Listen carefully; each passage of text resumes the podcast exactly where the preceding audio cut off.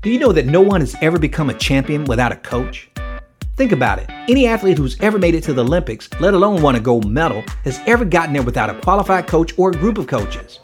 So if that's the case, if you're serious about becoming a champion husband, father, or leader, then my question is, who's coaching you?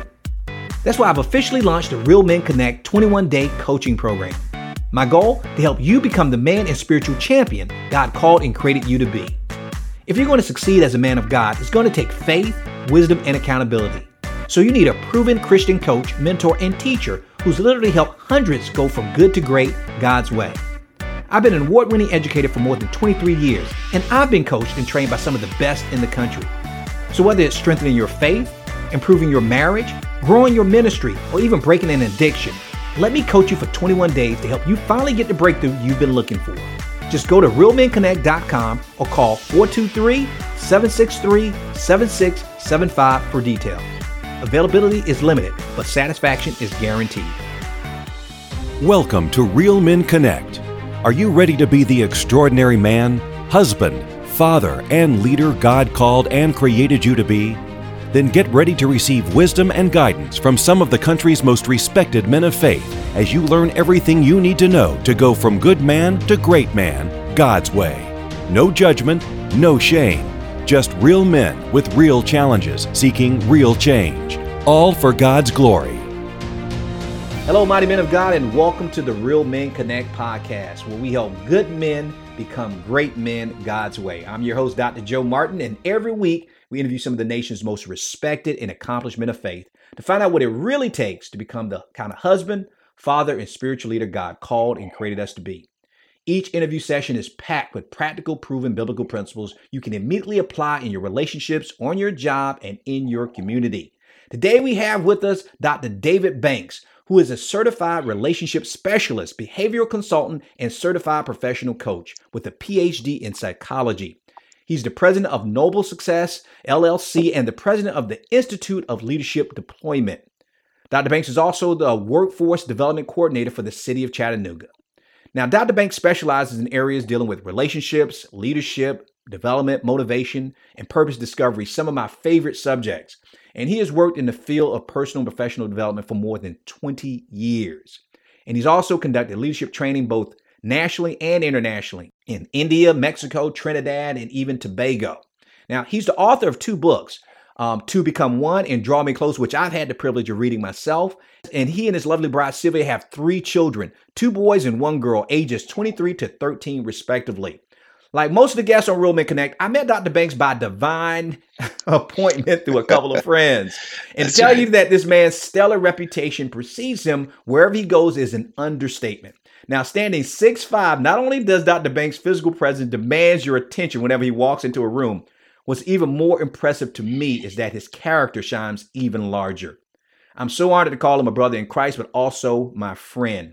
I can't tell you how long I've been waiting to have Doctor Banks on our show and to introduce him to you guys. And I asked him to come on today to talk to us about his personal journey through manhood and how we too can become what he calls, check this out, a noble man. So with that being said, I want to thank Doctor Banks for joining us on the Real Men Connect podcast.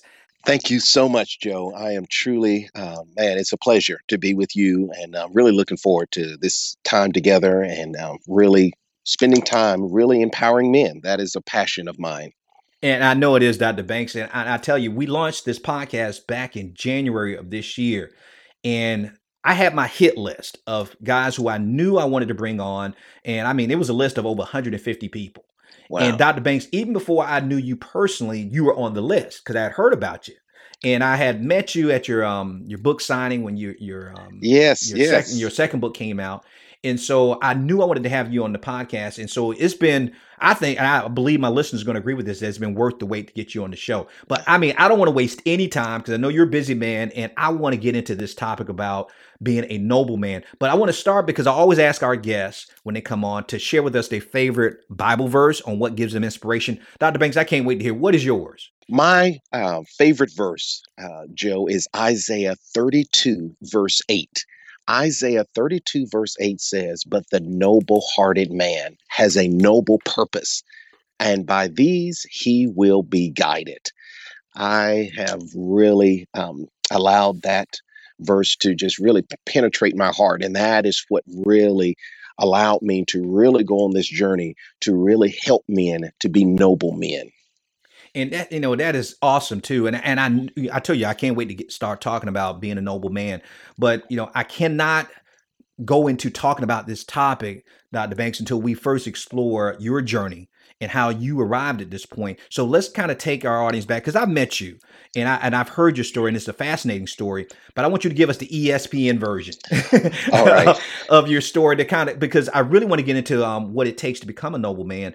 But tell us about your childhood and what your journey was like in your development as a man. Excellent. Thank you. Well, um, I, I really look at my life very similar to Robert Kiyosaki. Mm-hmm. Robert Kiyosaki, he had a the mindset of his dad was the poor dad, his best friend's dad was the rich dad. Right. Rich. Well, that's right. He wrote the book, Rich Rich Dad, Poor Dad, right? That's right. Mm-hmm. So when I read that book, I really said, oh, my goodness, because, Joe, in my home, my mom and dad, they were married. My dad was the one that grew up. He quit school in the eighth grade, had a very low self-esteem. He quit school in the eighth grade. He was the oldest of his children. He had to work on the farm. So his whole his whole focus of life was very limited. Now, my mom, my mom was an inspiring person that thought education was powerful. She went to her junior year in, in college, and then her mother died. So she wasn't able to go and finish her senior year. So I lived in a home where my dad was saying, look, just do the minimum. All right. Just do the basics. Get a high school diploma, get a good job, factory job, get a car, get a house, and you're set. So I heard that constantly. I'm hearing my mom saying, no, I want you to go beyond the basics, you wow. know, get your degree mm-hmm. and, and, and really aspire to higher things. So I grew up in a home, Joe, where one ear was listening to my dad, you know, don't try to be all of this, just live safe. Here's my mom telling me on the other side of my ear, hey, I want you to succeed. So it was very tough because, you know, I like to dress up. I like to dress up. So bow ties, suits, everything. So I was doing that in high school. When I would leave the house, my dad would see that. He was like, oh, no. Oh, no, you're trying to act better than people. So he just really discouraged me. So it was a real conflict trying to grow up in a home when you heard two different voices in your head. So it really caused me to really question everything about myself. That allowed me to have a very low self-esteem. And um, so going through uh, high school was tough, you know, definitely entering into college. Um, but I really appreciate my bride, uh, Sylvia. She really was that, that catalyst to say, David, you do have more in you, and I want you, and I believe in you that you can be the best. So I think, Joe, I really have to, you know, I appreciate what my dad has um, imparted in my life. He was married to my mother. He was in the home. Uh, so I do appreciate that. Um, but I, I, it was tough growing up. It was really tough fighting with the, the mindset that I had to go through. Now, Doctor Banks, now you you you describe your dad. He was in the household because a lot of men, we always think when a dad is not doing his job, he's not present. He's yeah. not physically in the household.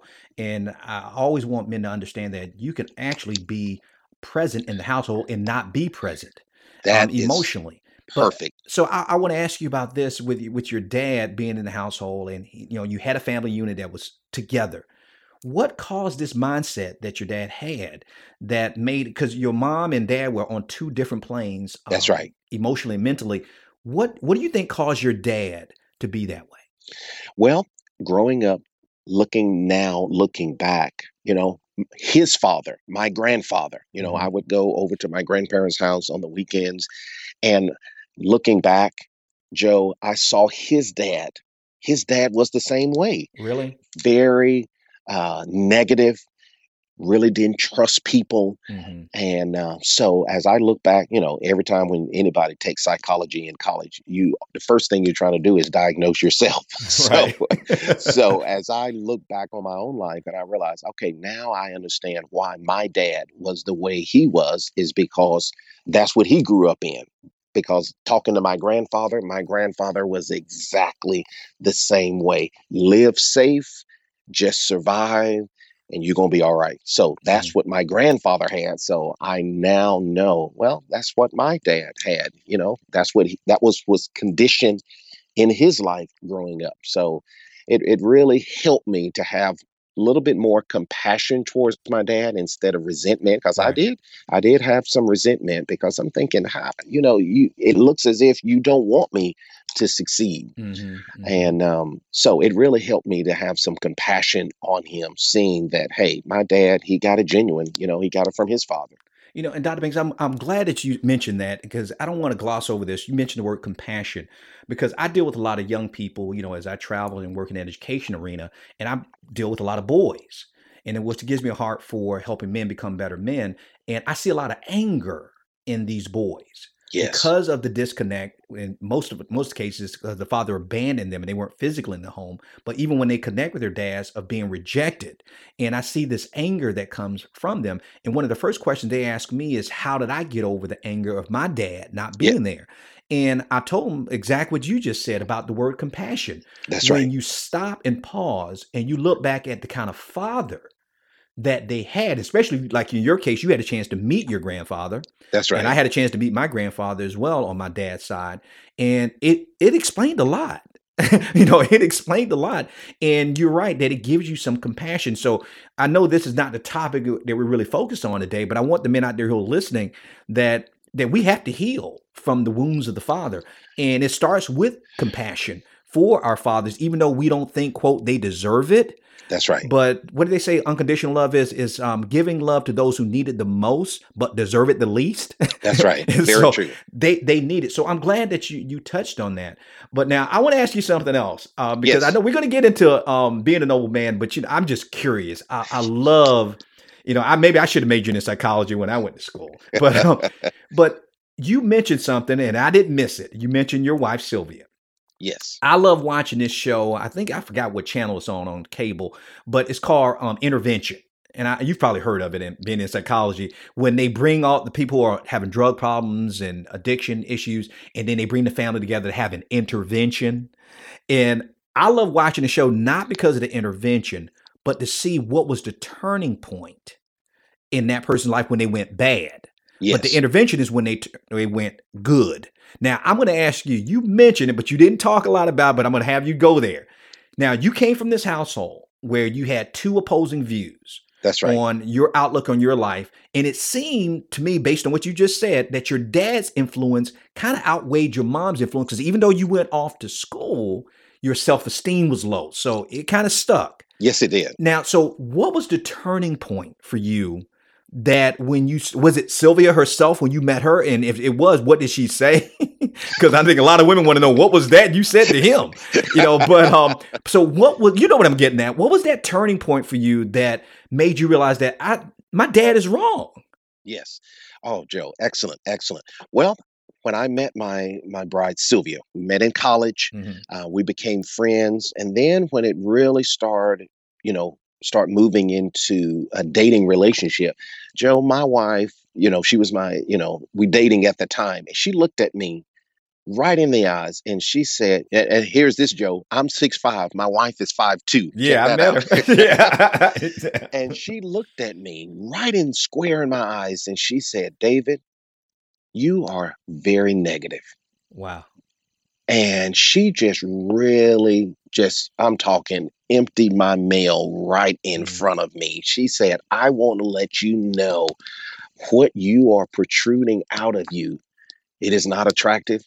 It is turning me away from wow. you. Wow. You are negative. You are critical. Oh, man, she read my mail, Joe. Oh, my goodness. And it was like, oh, my God, because nobody has, nobody was ever that brutally honest with me. Because you're six five, that's why. Yeah. They're not crazy. So when she was just brutally honest with me, because I kind of knew that, yeah, David, you are negative. Yeah. But again, as a man, I had some kind of justification for it. Well, I know why I'm negative because of this. So I had some, but when she just brutally said, there is no excuse. You are negative. You are critical. You got a low self-esteem. Man, you know, I'm trying to have, I'm trying to hold on to my ego. You don't know what you're talking about, but I'm saying, David, you need to stop it. Get the ego, put the ego aside. This woman is telling you the truth. And also, I was truly liking her, and I'm realizing, David, what you're what you're bringing out of you is not working. So if it's not working, you need to stop trying to excuse or justify your behavior and just realize the woman is right. So, Joe, that was a huge turning point in my life, because just like like what you beautifully said, deep down inside, I had my mother's desire. Mm-hmm. You know, I want to succeed because that's the way God created us. Right. But in my mind, in my mouth was everything that my dad put in me. Wow. So everything that came out of my mouth was negative. I thought negative. So that's why it was a it, it was a turmoil time growing up, because deep inside, I heard what my mother said. You're going to succeed.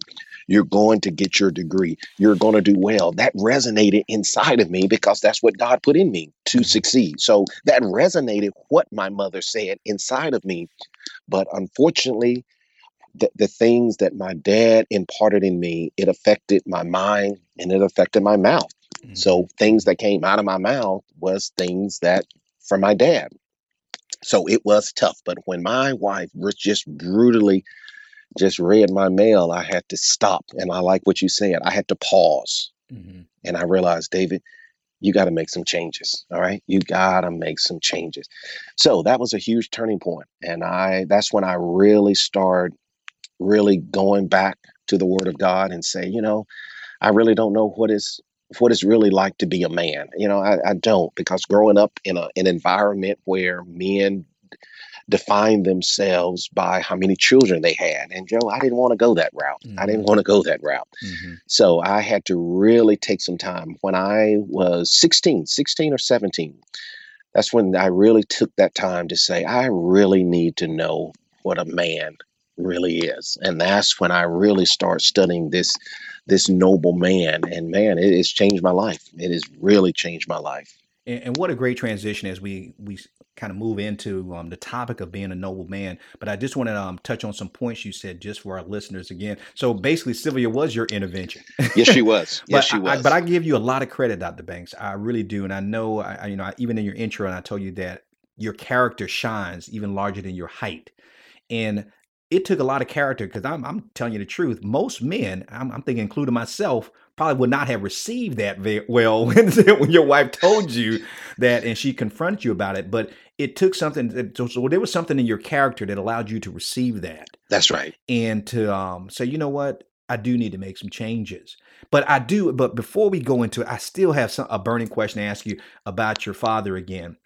You know, you love your dad, you love your mom. Why do you think your dad's opinion had so much weight in you?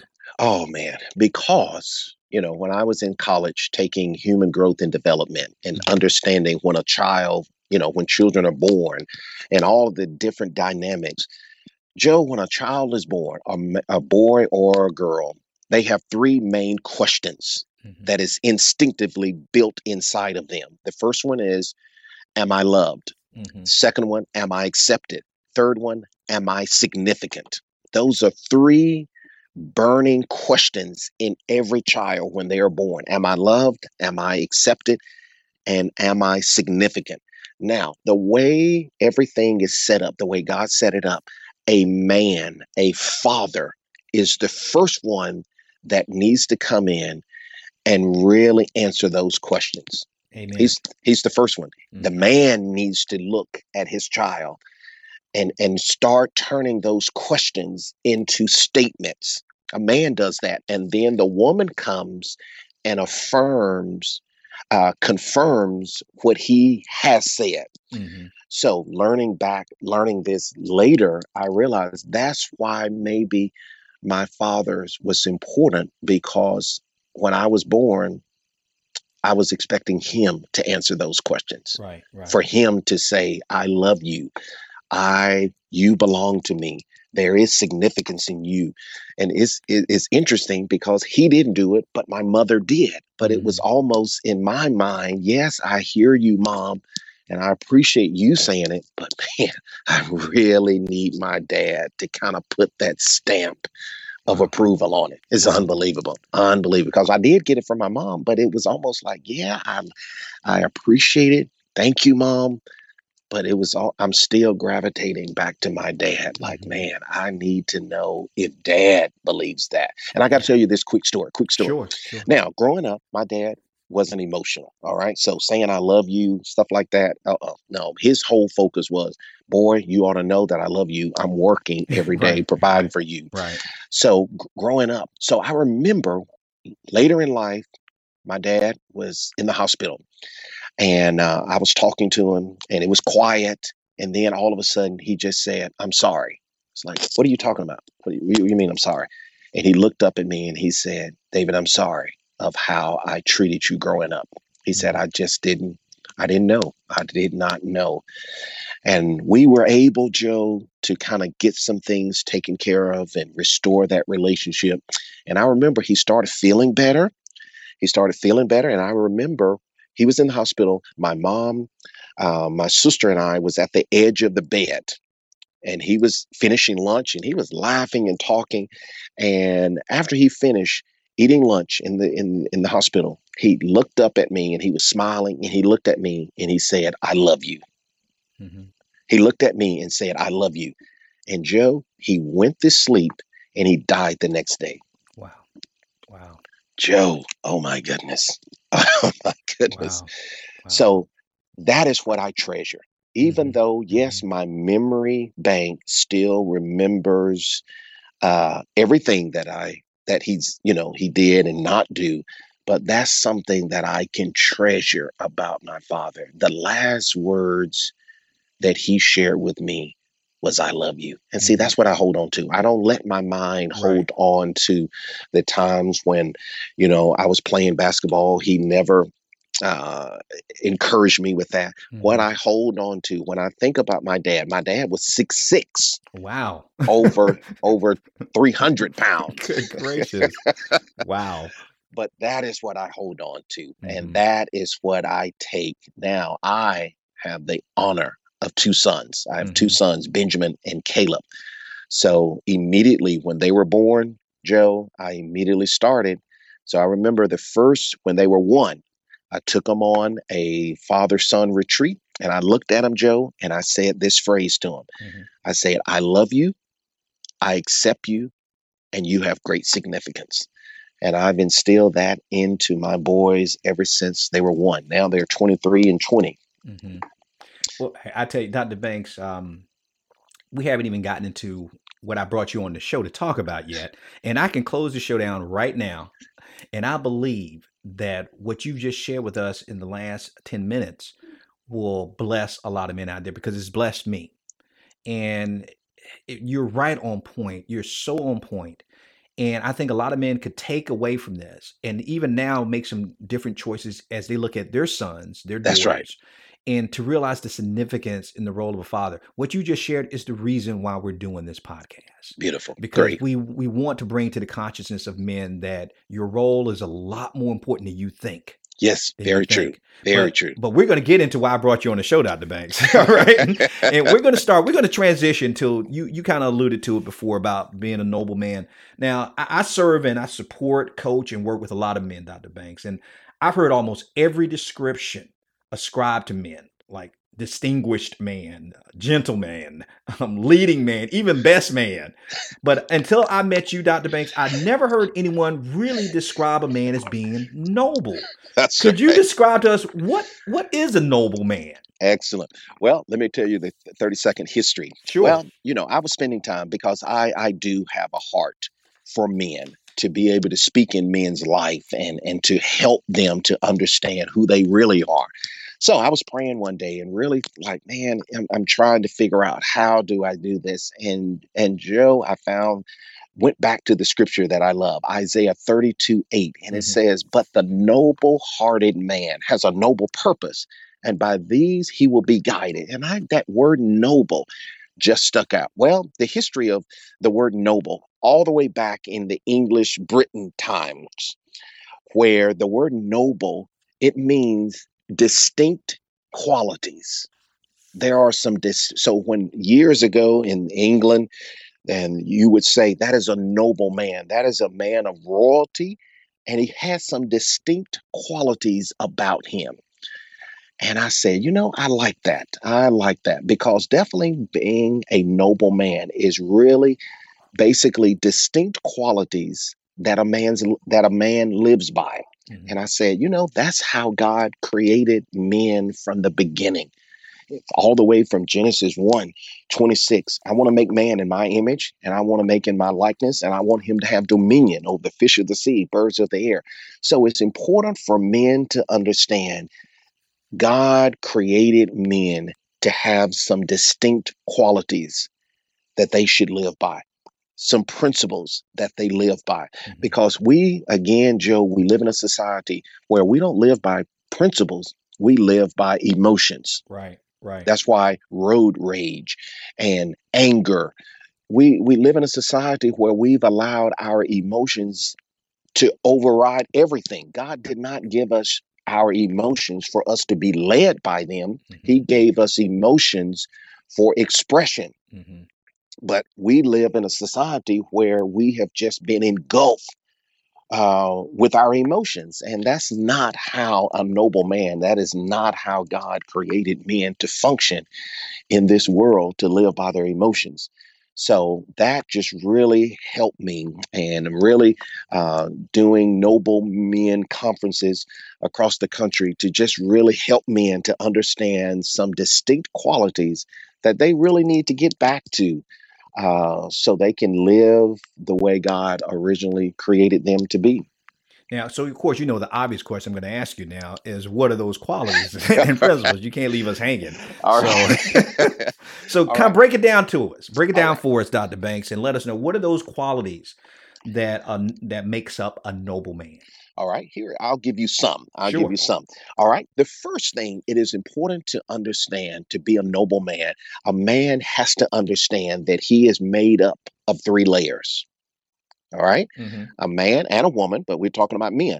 Men, you are made up of three layers. Now, here are the three layers. The first layer is what we're all accustomed to, is the past.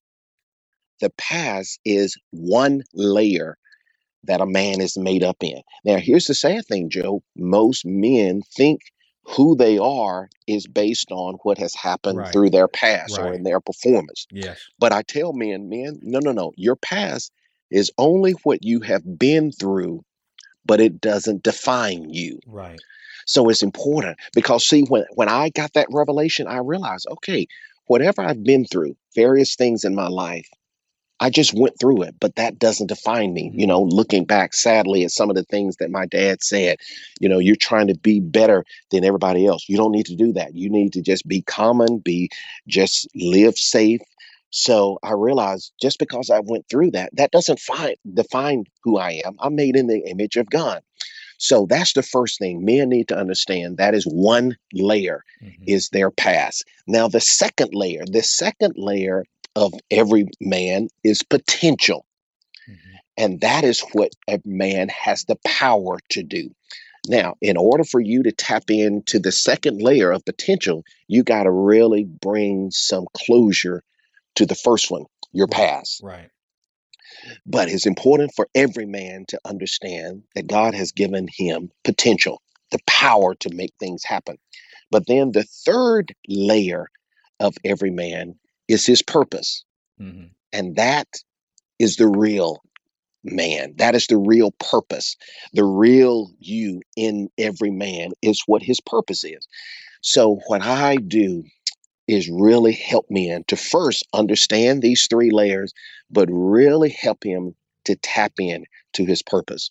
Because, Joe, when a man understands what his purpose is, everything changes. Everything changes. Because mm-hmm. purpose, purpose is your original reason of why you exist right. in the world. And what I try to help men understand is the real man doesn't come from his profession, but it comes from his purpose, mm-hmm, mm-hmm. because most men identify themselves by what they do. So let's say there's a man out there, you know, he has been a welder. All right. He's been a welder for twenty years, but then all of a sudden they decide, all right, we don't need any more welders anymore. So we're going to let you go. All right. If his identity came from his profession, he's really going to be mixed up now because he's thinking, okay, they don't want me anymore. And men, you know, we go through when we feel like our profession no longer needs us, then it's a huge psychological issue. It really bruises our ego. So I try to help men, Joe, understand that your profession, that's not who you are. That's what you do. Right. Your purpose is who you really are. Mm-hmm. And to really help men to make that trend, that that that that transition to get back to, because I all of this is I studied this from Adam. Adam is really uh, I study Adam a lot because Adam started off knowing what his purpose was, but then he moved to focus on in Genesis three what he had to do. Mm-hmm. So his profession started making it more pronounced, more than what his purpose was. Right. So it's important for a man to really understand why he exists in the earth and understand that his profession, that's not who he is. That's only what he does. Okay. And that's, I love how you broke that down. And I know based on what you were saying that there's obviously a lot of qualities and a lot of traits, but from your perspective, having trained and worked with so many men and, and, you know, helping leaders be developed, what are some of the characteristics that you look for to see that a man is being a noble man? Well, I think one of the biggest examples of being a noble, a noble man, Joe, is to understand leadership. Mm-hmm. When a man truly understands leadership and lives out leadership the way God intended, that is one of the main qualities. Now, when we think about leadership, sadly, what I've seen reading books and various things, this is where one of the misconception comes, Joe, when it comes to leadership. Because when I work doing a marriage seminar, when I do a marriage seminar, I say, men, all right, one of the biggest needs in a woman is for you to be a leader. And I said, now, I'm going to ask you, because in psychology, there's a phrase called word association. So right. I said, I'm going to share this word, say this word, and you say exactly Uh, what is associated with that word. So mm-hmm. here it is, a, a number of couples. And I said, all right, man, here we go. And I said, lead. That's the word I, I uh, announced out. Pretty much, Joe, every man in that group immediately says, well, the word that associates with lead is follow. Mm-hmm. Mm-hmm. And I said, man, let me go ahead and help you. That's not how God set it up. Right. God did not set up lead, follow. So if you, men, I think, man, if that's what your focus is, is I am a leader and therefore people need to follow me. I said, no, that's not going to work because God did not create your wife to follow you. God mm-hmm. created your wife to help you. Right. So men have to understand the original concept when it comes to leadership, because this is what I tell men, men, if you don't know the original focus and concept of leadership, then you are going to be a controller. Mm-hmm. You're going to control the circumstance mm-hmm. and try to control people. And, you know, I have a, a leadership school that I do, and I teach leadership because it's, I think it is so needed, Joe, in this country. We Amen. Need to understand leadership. Yeah. So look at this leadership. Genesis one twenty-six gives us a perfect example of leadership. Genesis one twenty-six says, then God says, let us make man in our image and in our likeness. Guess what? And let him have dominion mm-hmm. over what? Now, if God wanted leadership to be all about leading people over people, that would have been a great time to say it. Right. Let him have dominion over people. Mm-hmm. But he didn't say anything about people. He said what? Let him have dominion over what? Fish of the sea, right. Birds of the air. And Joe, I have studied this for years. And I'm thinking, God, what are you saying? What are you doing? And through that study, I'm thinking, what was God doing? God was letting Adam get a picture of what leadership is. So he said, Adam, this is what I really want you to see in the earth. Mm-hmm. I created the earth. Now look at this. Fish belong where? In the sea. In the sea. Uh, birds belong where? In, in the, the air. air. Mm-hmm. creeping things belong where? On the earth. Right, right. So basically, Joe, leadership does not start with managing people, but leadership starts first by managing and maintaining order. Mm-hmm, mm-hmm. Because see, when a man sees fish in the sea, he knows that's order. Fish is designed to be in the water. When he sees a bird, he knows bird was designed to be in the air. So God was trying to help Adam understand, Adam, you're going to be a leader in the earth. You're a man, you're going to be a leader in the earth. And I need to give you a picture of what leadership is all about. Leadership is not managing and controlling people, but it is truly understanding how to create and maintain order. Mm-hmm. And see, when a man does that, he'll truly understand how this thing works. So that helped me tremendously, because when I got married, unfortunately, Joe, I had the lead follow mindset. Right. I'm leading, Sylvia, you need to follow me. But when I studied the Word of God, I realized this is not right, because Genesis two eighteen says, I'm going to make a, a woman, I'm going to make her a helper. helper. Right. All right. A helper. Suitable. So another time when I do marriage seminars, I tell the man, look at your bride and say, let's, I need you to help me. Mm-hmm. And I said, ladies, all right, you see, he wants you to help him. But then I said, men, now I want you to look at her and say, I don't know what I'm doing. and I and I asked the ladies, I said, ladies, how do you feel? And Joe, it's, you know, I've done this all over the country. Mm-hmm. All these women don't know each other. Every woman says, well, if he is supposed to lead, I'm supposed to help him, but he doesn't know what he's doing. Mm-hmm. Joe, automatic, they immediately say, I feel insecure. Wow. I feel a sense of fear, because why? I want to help him. God designed me to help him. But if he doesn't know how or what he's doing, mm-hmm. and how he needs me to help him, then all of this energy for me to help him lies dormant. Right, right. And I know men has this macho image, think that this heroic thing to just tell her, look, I got it. I, I don't really need your help. I got it. And I know to a man that sounds heroic. Honey, you just sit there and look pretty. Mm-hmm. I'll take care of everything. Mm-hmm. But Joe, that's not how it works, right, my right, friend. Right. That's not how it works. No. Because I saw that's what my dad did. He just continuously told my mom, look, I got it. I'll take care of it. You just sit down. I'll take care of it. And it it sounds noble. Right. But she's looking at him thinking, okay, he needs my help. But he won't let me. That's right. That's right. right. So it's important for men to understand it's not a less than when men desire and want or need the help from their bride. That's what she's designed for. So I think it's important, Joe, as we're on this podcast, we need to let men know, men, don't allow your pride and your ego get in the way. Mm-hmm, mm-hmm.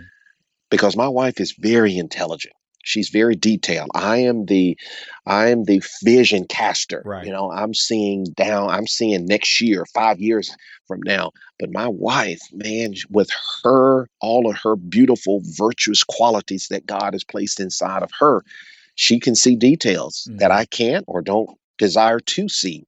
And that's why we are an excellent team, Joe, because man, I'm, I'm looking further down the road, and she's dealing with the day-to-day details, and that's why we make an excellent team. You know, and Doctor Banks, I was in my quiet time this morning. It's ironic that um, we were talking about this particular subject, about the role of of that wife as being the helper. And as I was reading in my quiet time, I'm writing down, I said, you know what, God intended for the, the woman to fill the gaps, not to follow us. That's right. You know, because when we look at ourselves and we really examine ourselves, we have a lot of gaps. Yes, we do. We're inadequate or that. And he, it's not that something's just, we're just inherently wrong, but God made us this way. That's that right. He says that's why he's sending us a helper to fill in our gaps. And I wrote down some of my notes. I've never tried this with an audience, but I'm going to do this the next time I work with some guys. I'm going to ask them to write down, you know, we always complain about what our wives are not. I said, write down your wife's strengths. Oh, man. I'm going to have them do that. Just write down everything that's great and awesome about your wife that you admire in your wife. And then I'm going to stop and have them look at, okay, now look at yourself. What are your weaknesses? Oh, Joe. And then you'll start to get something. That clear picture that, wow, yes. She compliments me perfectly. Oh, Joe. That's you know, and I don't even know that's what they're going to write, but I kind of can see that happening because I did it this morning. And I'm like, this is crazy. You know, but it's a different perspective. You Very know, and so. Doctor Banks, I'm looking at my time check and I, and I still have some questions I want to get to. And I want to jump into this because we have men out there who, because I know just listening to you and, and I, I read a lot. I, I'm a big um, Miles Moreau fan. Yes. And I know that that's one of your mentors. Very much so. And and so he he talks about our purpose as men. But I know there's a lot of men out there who who get this, what you're saying. But at the same time, I could hear that voice in the back of their head saying, yeah, but I was never shown how. I was yes. never taught how to do this.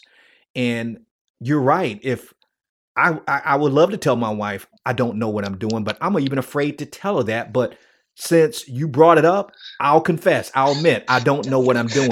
So what do you say to them, Doctor Banks, to the men who have a desire and have a hunger um, to want to be better, to be, to fulfill their purpose? What do you tell them when they feel inadequate? Well, first, like you, I like you, what you beautifully said. First, I think it's important for men, for you to pause and stop. All right. And, and really, let's put some things in perspective. Mm-hmm. All right. That's what men have to do. They got to learn to stop and let's let's put some things in perspective. What I do when I do training, I take, you know, on a whiteboard and I go and put a blue, I put a dot in the middle, little dot. And then I asked everybody, all right, what do you see? Well, they're going to obviously say, well, I see the dot. Mm-hmm. And I said, does anybody see the board? And this is what they say, Joe. Yeah, I I, I kind of knew the board was there. I, of course, I knew the board was there. But what am I? What have I done? I spend all of my time focused on the dot. And right. See, Joe, that's what men do. They they have a whole life, but they constantly concentrate on that blue on that dot. Now, mm-hmm. What's the dot? The mm-hmm. dot are the vulnerable qualities, the insecurities, the the wounds that has happened. So men have just conditioned to just focus on that dot instead of realizing, wait a minute, if you take a step back, you're going to understand the board is bigger than the dot. Right. That's what I had to do right. in my life. I had to realize because I was so down on myself, so negative. I can't do this. And my wife, like I said, she just read my mail and it allowed me, David, stop. Okay, let's take a step back and realize you are so focused on that dot. You don't realize that there are some great things that's happening in your life, that God is using you. So I, it, it allowed me, let's take now the dot is still there. Okay. I'm not erasing the dot, but right. it, that's why I said it's, it's called putting things in perspective. So I think men needs to first understand the dot will always be there. All right. Mm-hmm. So your goal, men, your goal in life is not to figure out how to erase the dot. That's not the goal. The goal in life, men, is to take a step back and put things in perspective. Right. Right. And realizing that, hey, there are some great things uh, that still happen in your life. So I think that's the first thing. Men just got to realize you got to put something in perspective. Uh, like I said, shared with you, definitely growing up, I didn't have all these things, mm-hmm. but it, I did not make it an excuse.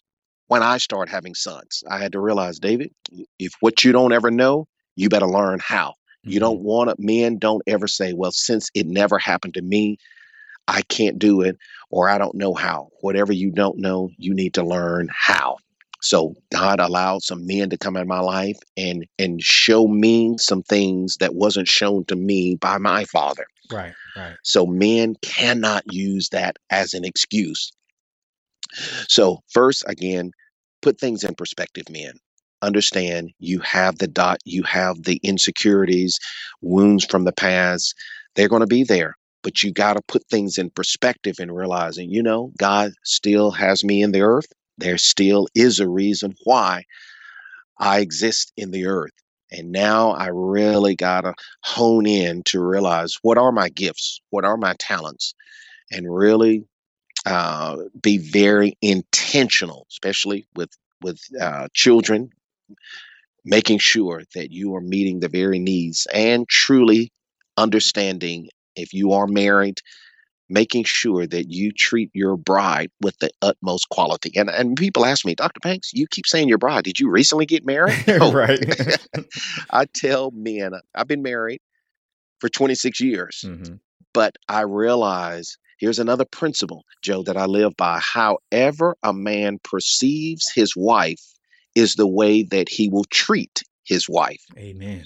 Wow. So I realized when I saw my wife June thirtieth, nineteen ninety.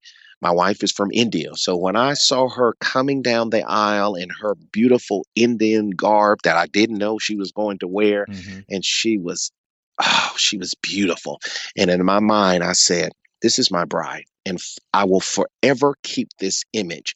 Now, here we are twenty-six years later, three children later, mm-hmm. but I still introduce her and I still consider her. She is my bride. Yes, she is the mother to my three wonderful children, but to me, she's still my bride. And, and by me keeping that perception of her, I do my utmost to make sure that I honor her and I respect her. And Doctor Banks, I tell you, you gave a beautiful illustration with the dot and even how you're talking about your wife right now. I'm writing Um, a lot of notes here, and, uh, and because I, I, to me, I love the podcast because I love meeting men like you and bringing them on the show because, and I want the men out there to, to understand and listen to this. You know, we, you and I both, we deal with a lot of men. We yes. work with a lot of men, but I want them to understand that we're constantly trying to improve and to get better and to learn. Yes. And that beautiful illustration you gave of the dot, I, you know, that is wonderful because it, you get what you focus on. That's right. You know, That's you right. get what you focus on. And even when you're talking about Sylvia, you're focusing on, like you said, how you perceive her, and how you perceive her is how you're going to treat her. That's right. And so, That's right. I mean, I'm hoping that they're taking notes as well. And, but I, before we get into the man up question, cause you know, I can't wait to ask you the man up questions. but I, but I want to ask this last question before we get into that. And th- this is from a, a father perspective. Okay. Us being dads, what can we do as fathers to start preparing our young men for being noble men? You mentioned how you um, affirmed your sons. You told them that you loved them, that you accepted them, and that they're significant. What else could we do um, as fathers to start preparing them for that nobility? Well, I think another thing, definitely making sure that you take care of those basic needs. But another thing, Joe, that I think is important for men to do to young men is to really ignite their imagination. Mm-hmm. I think it's important for men to start telling young men what they can become. Mm-hmm. Ignite that imagination, letting young men know, you know, you are going to be successful in life. You are going to do great things, because when a young man, when he starts igniting his imagination and start dreaming, that is going to set him off to a great thing. Mm-hmm. And and young men, they need that. They need for somebody to be able to look at them and say, even though you are five now, but I want you to get in your imagination when you are twenty-five, you are going to be successful. Right, right. See, men can do that mm-hmm. to a young man to help him understand. You're five right now. You're playing and having a great time. But as a man, I'm looking at you, and I want you to start imagining when you are twenty-five, when you are thirty-five, you're going to succeed. So I'm already basically prophesying that over you. You are going to succeed. Mm-hmm. And whatever you set out to do, that does wonders. Why? Because when I was twenty, Uh, that didn't happen to me when I was um, younger, but when I was twenty and twenty-five, God allowed some men to come in my life and look at me, and they say, they said, David, I see success on you. Mm-hmm. I see leadership in you. And now here I am forty-eight years later, I'm realizing by them putting that in my imagination when I was twenty, now here I am forty-eight.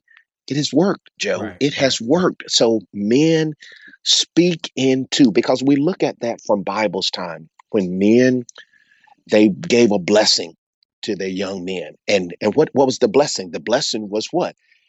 when you are old, you're going to do this. Right. Men, we play a vital role. Like I said, my mom shared those things and it was wonderful. It was great. But it's almost like I needed that stamp of approval from my father. Right, right. So I think it's important that all men work together, do it to our children. But, you know, Joe, we got a lot of young men out there that doesn't have that father mm-hmm, mm-hmm. in their life. So we just can't just do ours. I've done yeah. several in our ministry.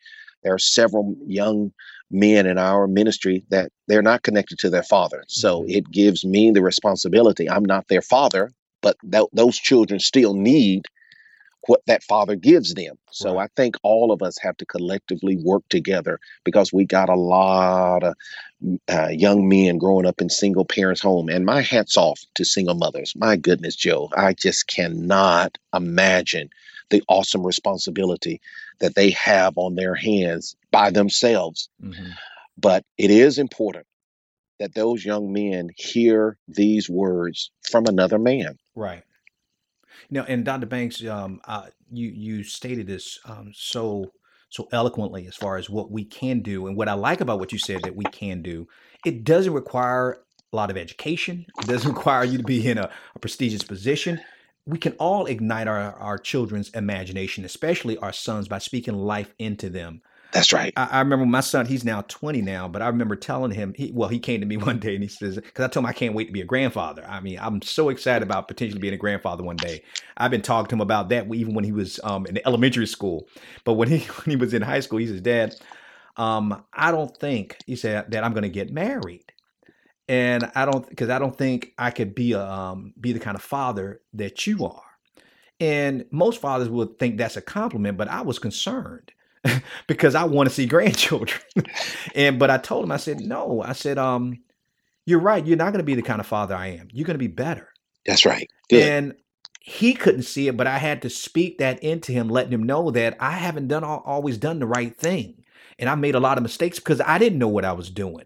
I said, but the things that you liked, that you see that I've done right, and you avoid the things I didn't do wrong, by default, you should become better. That's right. And, but I said, but I'm speaking that into your life. You're going to be an awesome father and a great husband. I don't expect anything less from you.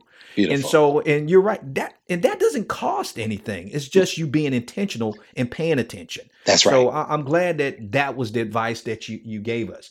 But now it's finally time, because we're running short on time, but now it's time for the man up questions. And Doctor Banks, I cannot let you get out of here without me asking you the man up questions. And these right. are just five quick questions, starting with the letters M A N U P. And I ask you this, and you just give me, just fire away from the hip and let it rip. And it just requires fearless honesty, which you will not have a problem with. So the question is, Doctor Banks, are you ready? I'm ready, my friend. I All am right. ready. I am ready. Okay, we're going to get started right after this short break. Do you know that no one has ever become a champion without a coach?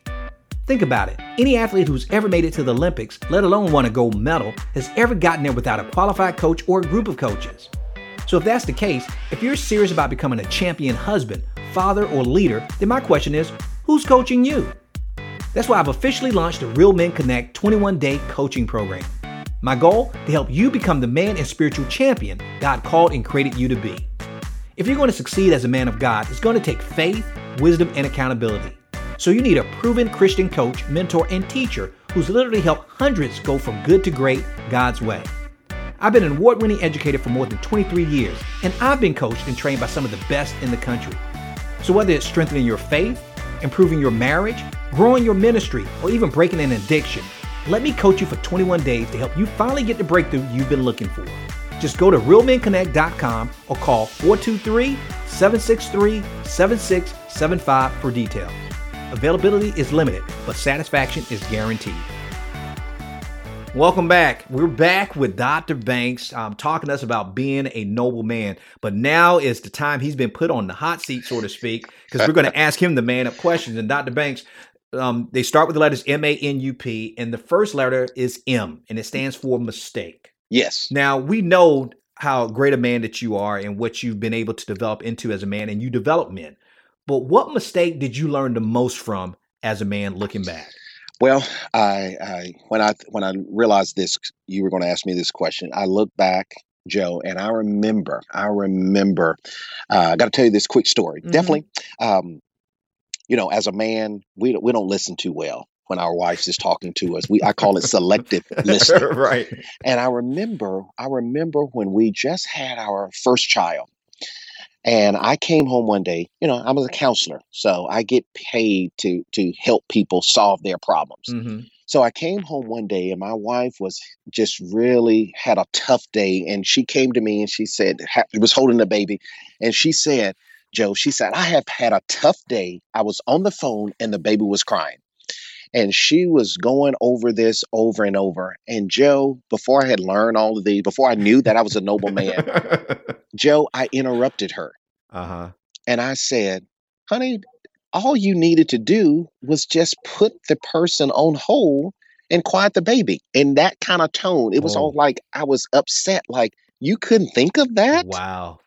Wow. And she looked at me and Joe, she said, the person that I was talking to on the phone was wanting to commit suicide. Wow. Wow. And Joe, she started crying. Mm-hmm. And she said, David, I didn't share this with you for you to solve it. Mm-hmm. I just needed you to listen. This ha- and she said, this situation happened this morning. Mm-hmm, mm-hmm. Here I am, a, a new mother. My baby is crying. I don't know why this baby is crying. This person on this phone saying, look, if you don't talk me out of this, I'm going to blow my brains out. And here she was, able to check the baby and see the baby was all right. Mm-hmm. Talk this person down. Wow. Allow them to accept the Lord in their life. And she getting off the phone, she's a ball of nerves. And mm-hmm. she's like, man, you know, at that time we didn't have cell phones. And she's like, oh my God, I can't wait to talk to my husband about this. Mm-hmm. And here she is, want, you know, ball of nerves. And I come in the house, instead of wanting to just listen, what did I do? I just shut her down. Right. How come you didn't just... And I, she started crying. And this is what she said. She said, David, I don't know if you thought about this, but if every time I come to you and you are always trying to solve something, guess what you, guess what I think I am to you is a problem. Wow. Oh, wow. Joe. Oh my God, man. Joe. Oh, wow. Yeah, Joe. I looked at her and I just mm. said, Sylvia, please forgive me. Mm-hmm. So I, I just look back at that and just realized I did not make a wise decision on that situation. You know what that sounds like, Doctor Banks, of you seeing the dot, not the board. That's right. Yeah, focusing on the dot, not the board. Yeah. That's right. Yeah. Wow. That's awesome. Okay, now the A, you know, man, you always forget the questions I was going to ask you. That shut me down right there. Okay. Now, the A, Doctor Banks, represents attitude, and you work with a lot of men. If you could change one attitude in men, husbands, fathers, what have you, what would it be? I think this attitude that they want to appear that they have it all together, mm-hmm. this this sense of arrogancy or this sense of, because it's not sometimes for a man to think it's an arrogancy, but it's just, honey, look, I'll take care of everything. Mm-hmm. All right.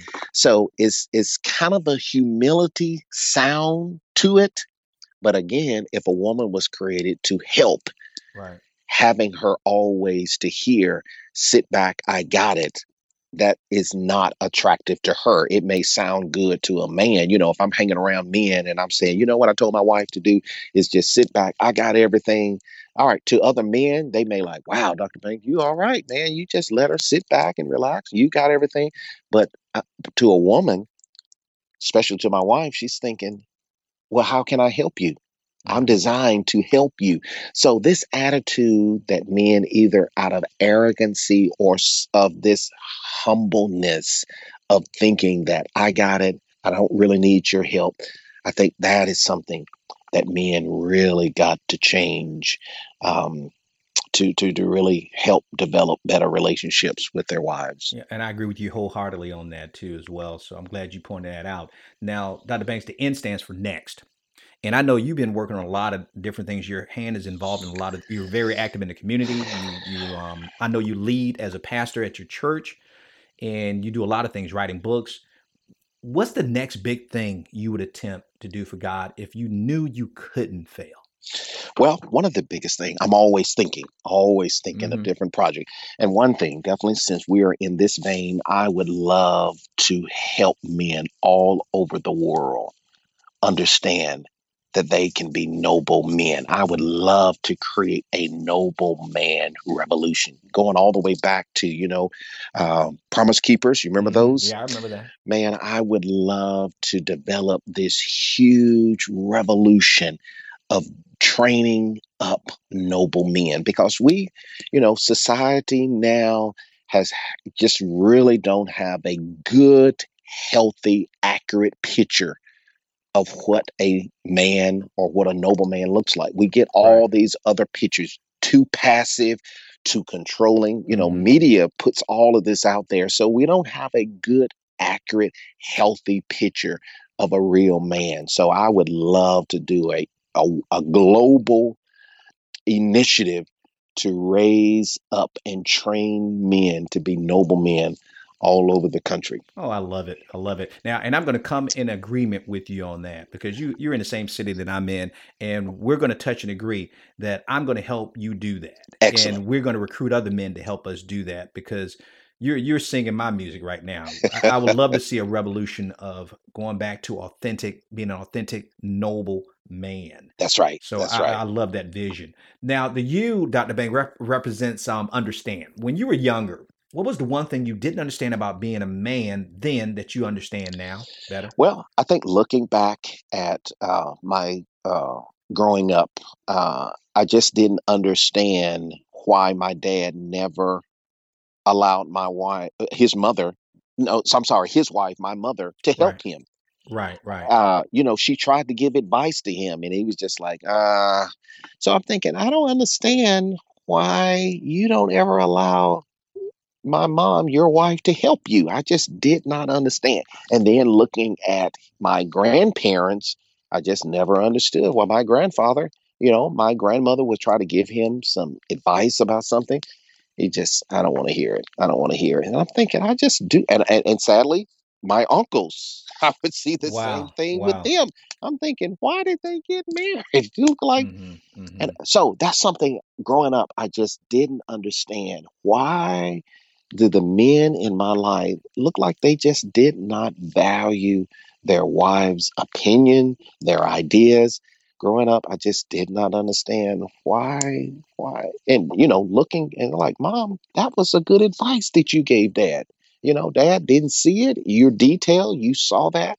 But I don't know why he didn't take. And then by him not taking the advice, Joe, I saw some of the major consequences he had to deal with by not taking her advice. Now, you know, again, my mom, she's a Christian woman, but when, oh, she had that I told you so. mm-hmm. She made him know, okay, I told you if you would have just, so she did let him know when he made the wrong decision. But Doctor Banks, I, but let me ask you this. What, what do you attribute that to? If, I know you're just speculating because you don't know what was in the heart of what they, why they were doing it. But if you had to take your guess based on your study and your research and what you've now understood about the human behavior, what do you think was the reason why they did that? I think, Joe, is the fear of failure. Mm-hmm. Mm-hmm. Because I know that that is something in every man. Because why do I know fear of failure? Is because the opposite of every man has an instinct desire to succeed. Mm-hmm. Every man wants to succeed. So since every man has an intense, in, uh, intense desire to succeed, then the opposite of that, every man fears failure. And I think looking back at my dad, he wanted to succeed, but he was so afraid that he was going to be a failure. So he felt like if I listen to my wife and do it and it fails, then, oh, oh. So mm-hmm. he just felt like, let me just do it. All right. Let me just do it. So I, I really think it boils down to my dad just had a tremendous amount of fear of failure. Mm-hmm. And so that's why he just kind of kept uh, his wife, my mother, kind of at bay. He didn't want her to get too close to him. mm-hmm. because he was struggling with this failure. You know, he quit school in the eighth grade. She was college educated. So that was a huge self-esteem issue. Right. Definitely. She was much smarter than him. She could read much better than him. She could dis- make decisions quicker. So he saw all of that and he was intimidated. He was intimidated by it. So he felt like, if I allow you to give me advice, it's going to seem like you're smarter than me, you're better than me. So I can't let you do that. You know, isn't it ironic that the facade that we put on as men a lot of times is uh, trying to appear strong only um, reveals that we're weak. Isn't that, isn't that just weird? It's ironic that way, that we want to appear strong. That's when we really are showing that we're weak. So you true. Know, and Doctor Banks, here's the last one. And, um, and this is the piece that stands for problem.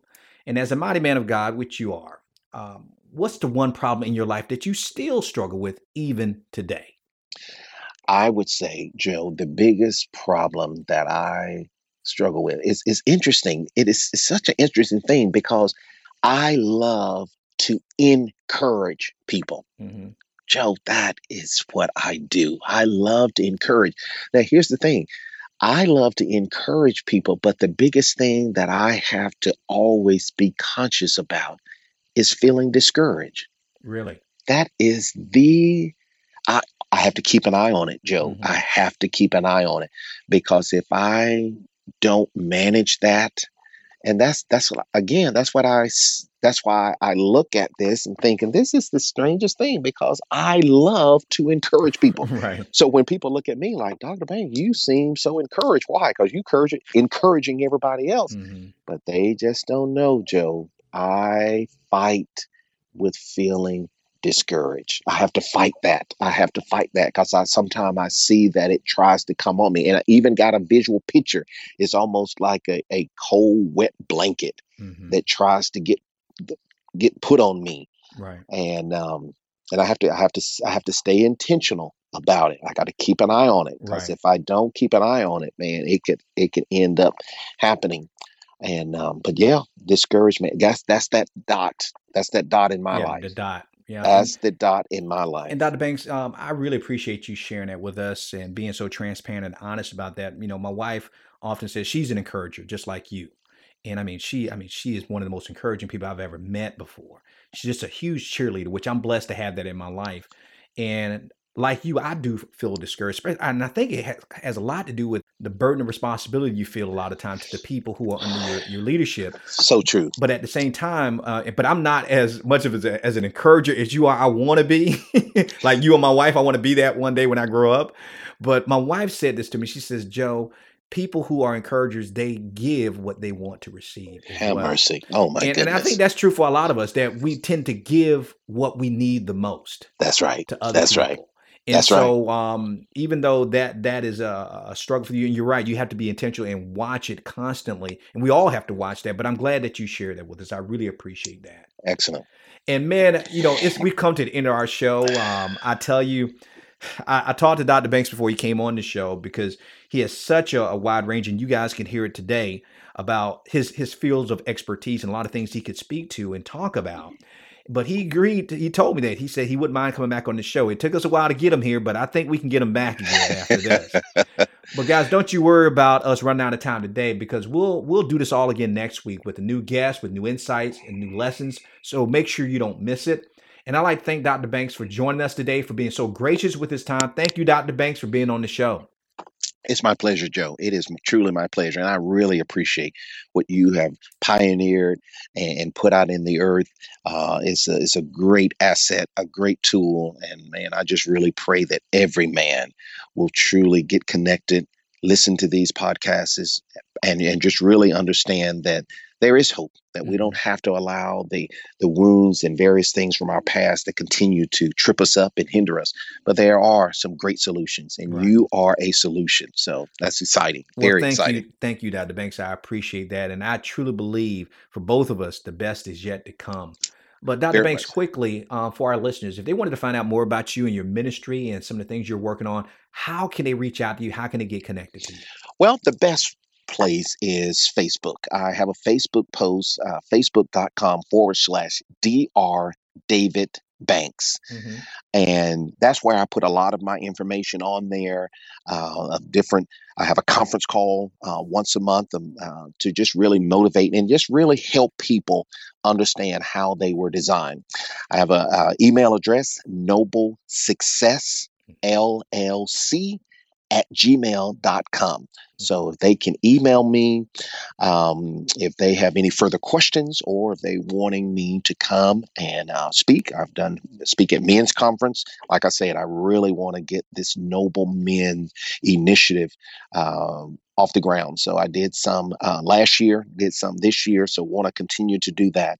So those are two um, great places to just really get in touch with me. Facebook, facebook dot com forward slash D R David Banks, as well as my email address, noble success l l c at gmail dot com. Fantastic. Thank you, Doctor Banks. And we'll make sure we put that in the show notes as well. So they'll always have a link, and whether it be on their phone or on their computer, they can just click on and they can be able to reach out to you directly. And I'm going to do the best I can to help you um, kind of push that initiative forward, because I think it's so necessary. And to all of you guys out there, we love hearing from our listeners. So if you want to connect with us, or if there's a topic you'd like for us to discuss, or if you just have a question for me, shoot us an email at real men connect at gmail dot com. That's real men connect at gmail dot com, and we'll get right on it for you. And please do us a huge favor. This is so important. Take about thirty seconds and go over to iTunes and rate the program. It's the best way to help us ex- exponentially get this program in the hands, ears, and hearts of men just like you. And please don't keep it a secret. Caring is sharing. So share our program with a friend or any young man or man you're mentoring or discipling. Until next time, I'm Doctor Joe Martin, the man builder with real men connect dot com, reminding you that we are males by birth, but we are men by choice. So each and every day, choose to be the man God called and created you to be, because a male is a terrible thing to waste. So until next time, stay strong, stay blessed, and as always, stay in God's grip. Thank you for listening to the Real Men Connect podcast with Doctor Joe Martin. Real Men Connect isn't just a podcast. It's a mission, ministry, and movement to help good men become the great men God called and created us to be. And the best is yet to come. So if you enjoyed this episode, go ahead and leave us a review in iTunes. It really helps us to build the podcast and to reach, teach, and impact more men, all for the glory of God. And make sure you check out real men connect dot com to get our free tools and resources to help you go from good man to great man God's way. Again, that's real men connect dot com. Thank you for listening. We'll see you in the next episode.